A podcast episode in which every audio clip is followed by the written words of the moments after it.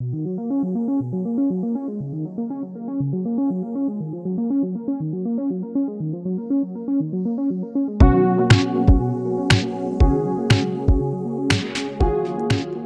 and welcome to the Lioncast, the ICS podcast made entirely by the students of ICS. My name is Henry, and today I'm filling in for Connor, who is normally the host.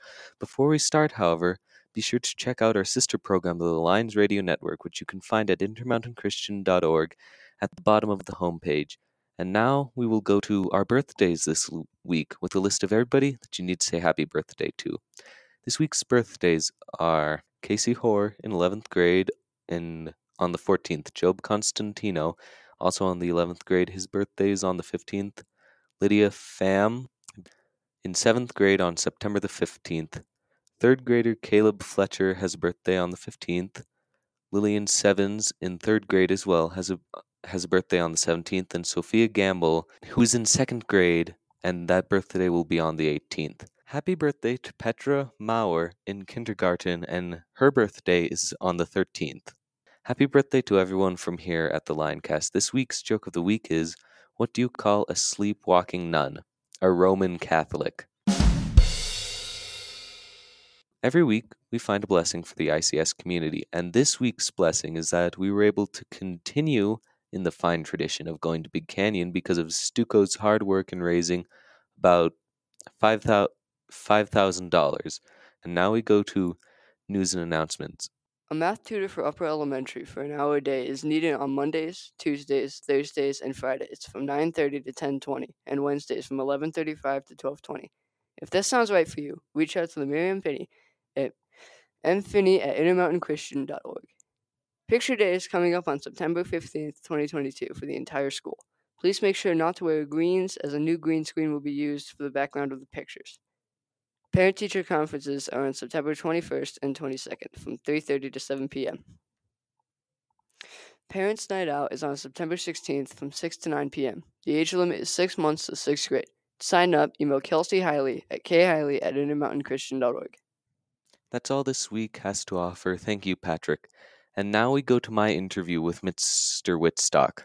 He is a new teacher this year. He teaches middle school and high school. Um, middle school, he's an English teacher, and for us high schoolers, he does debate and social studies. Thank you for joining us today. Now, let's begin. Um, what made you decide to come here to ICS? Well, I came here because my family moved out here while I was in college. And so after I graduated college, I was looking for a teaching job um, out in Utah. And I was specifically looking for a private school teaching job, a Christian school teaching job. Uh, there's not a lot of options for Christian schools out here. And so ICS was really a good option because it was the only one. It also was happened to be hiring high school history, high school debate, both of which I had experience in, and middle school English as well. Um, so you mentioned you lived in Virginia, correct? I went to college in Virginia. I grew up in Chicago, in Oh, the state of Illinois. okay. So Interesting.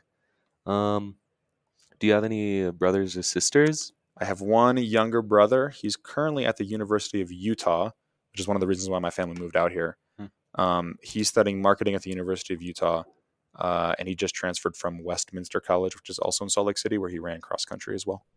Okay, cool. Um, what would be your dream job aside from teaching? Well, you have to cheat because you have to say aside from teaching. Um, I really love to teach. It's definitely what I've been wanting to do for my whole life. Um, so this is kind of my dream job. If I wasn't teaching, I'd probably be like um, media relations or public relations of some sort. Um, so that's that's what I really like to do as well. Managing public expectations, talking in front of large groups. That's what I really like to do, which is obviously why I want to be a teacher as well. Um, but yeah, that's probably what I'd be doing if I wasn't teaching. I don't know. Is that my dream job? Let me think. It's my dream job. Yeah, I guess that's probably that. Yeah, maybe working for NASA if I had any brain for aerospace engineering. Okay, that's cool. Um, so if you could go anywhere in the world, where would that be? if I can go anywhere in the entire world, I mean, it depends on the context of this question. Like, and be safe while doing it, or, or is it like come with a dangerous? Because I would really like to go to North Korea, but it's not very safe for me to go to North Korea. I think going to like Sudan or South Sudan would be really interesting, but those places are kind of dangerous. The reason why I'd want to go there is because they're so interesting and dangerous. But like a place that's like not dangerous that I would like to go to, I'm not sure. Um, I really like scuba diving. So probably, I know there's really good scuba diving in the Indian Ocean. Probably Indonesia would be a pretty cool, cool place to go as well. Cool. Um, what was your favorite class growing up? When I was a kid, my favorite class was always science. Growing up, I always wanted to be a science teacher. Is what I wanted to do. My whole life, like I said, I wanted to be a teacher, but it was always science. Then when I got to high school, well, one, I realized you have to be smart to do science, which I was not.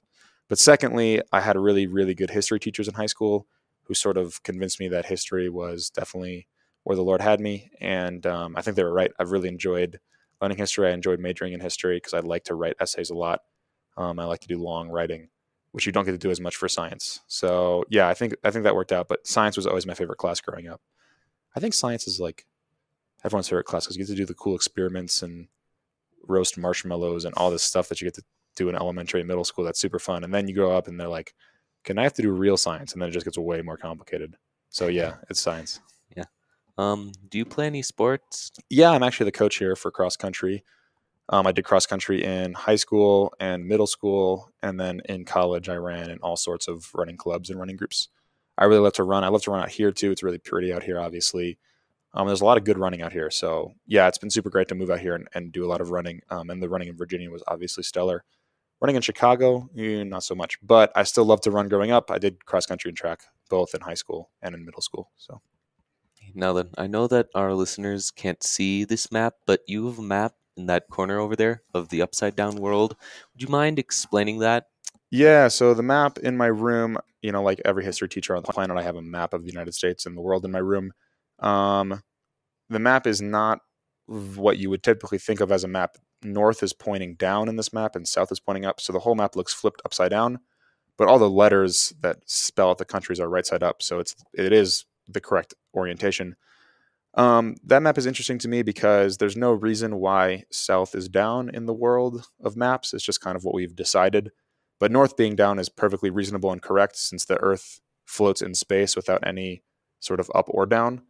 Um, and I think that doing it, I think it shows that we can look at the world in a different way. It's kind of what I want to encourage my students to do is to to view the world in a different in a different way. And so that's why I have the, that map up, on my wall. Um, a lot of students are like, "Wait, it's upside down," and I'm like, "Nope, it's actually it's actually not upside down. There's no such thing as an upside down.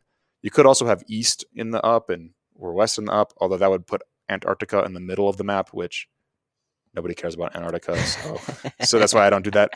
But yeah, south as south as up, perfectly reasonable, perfectly correct.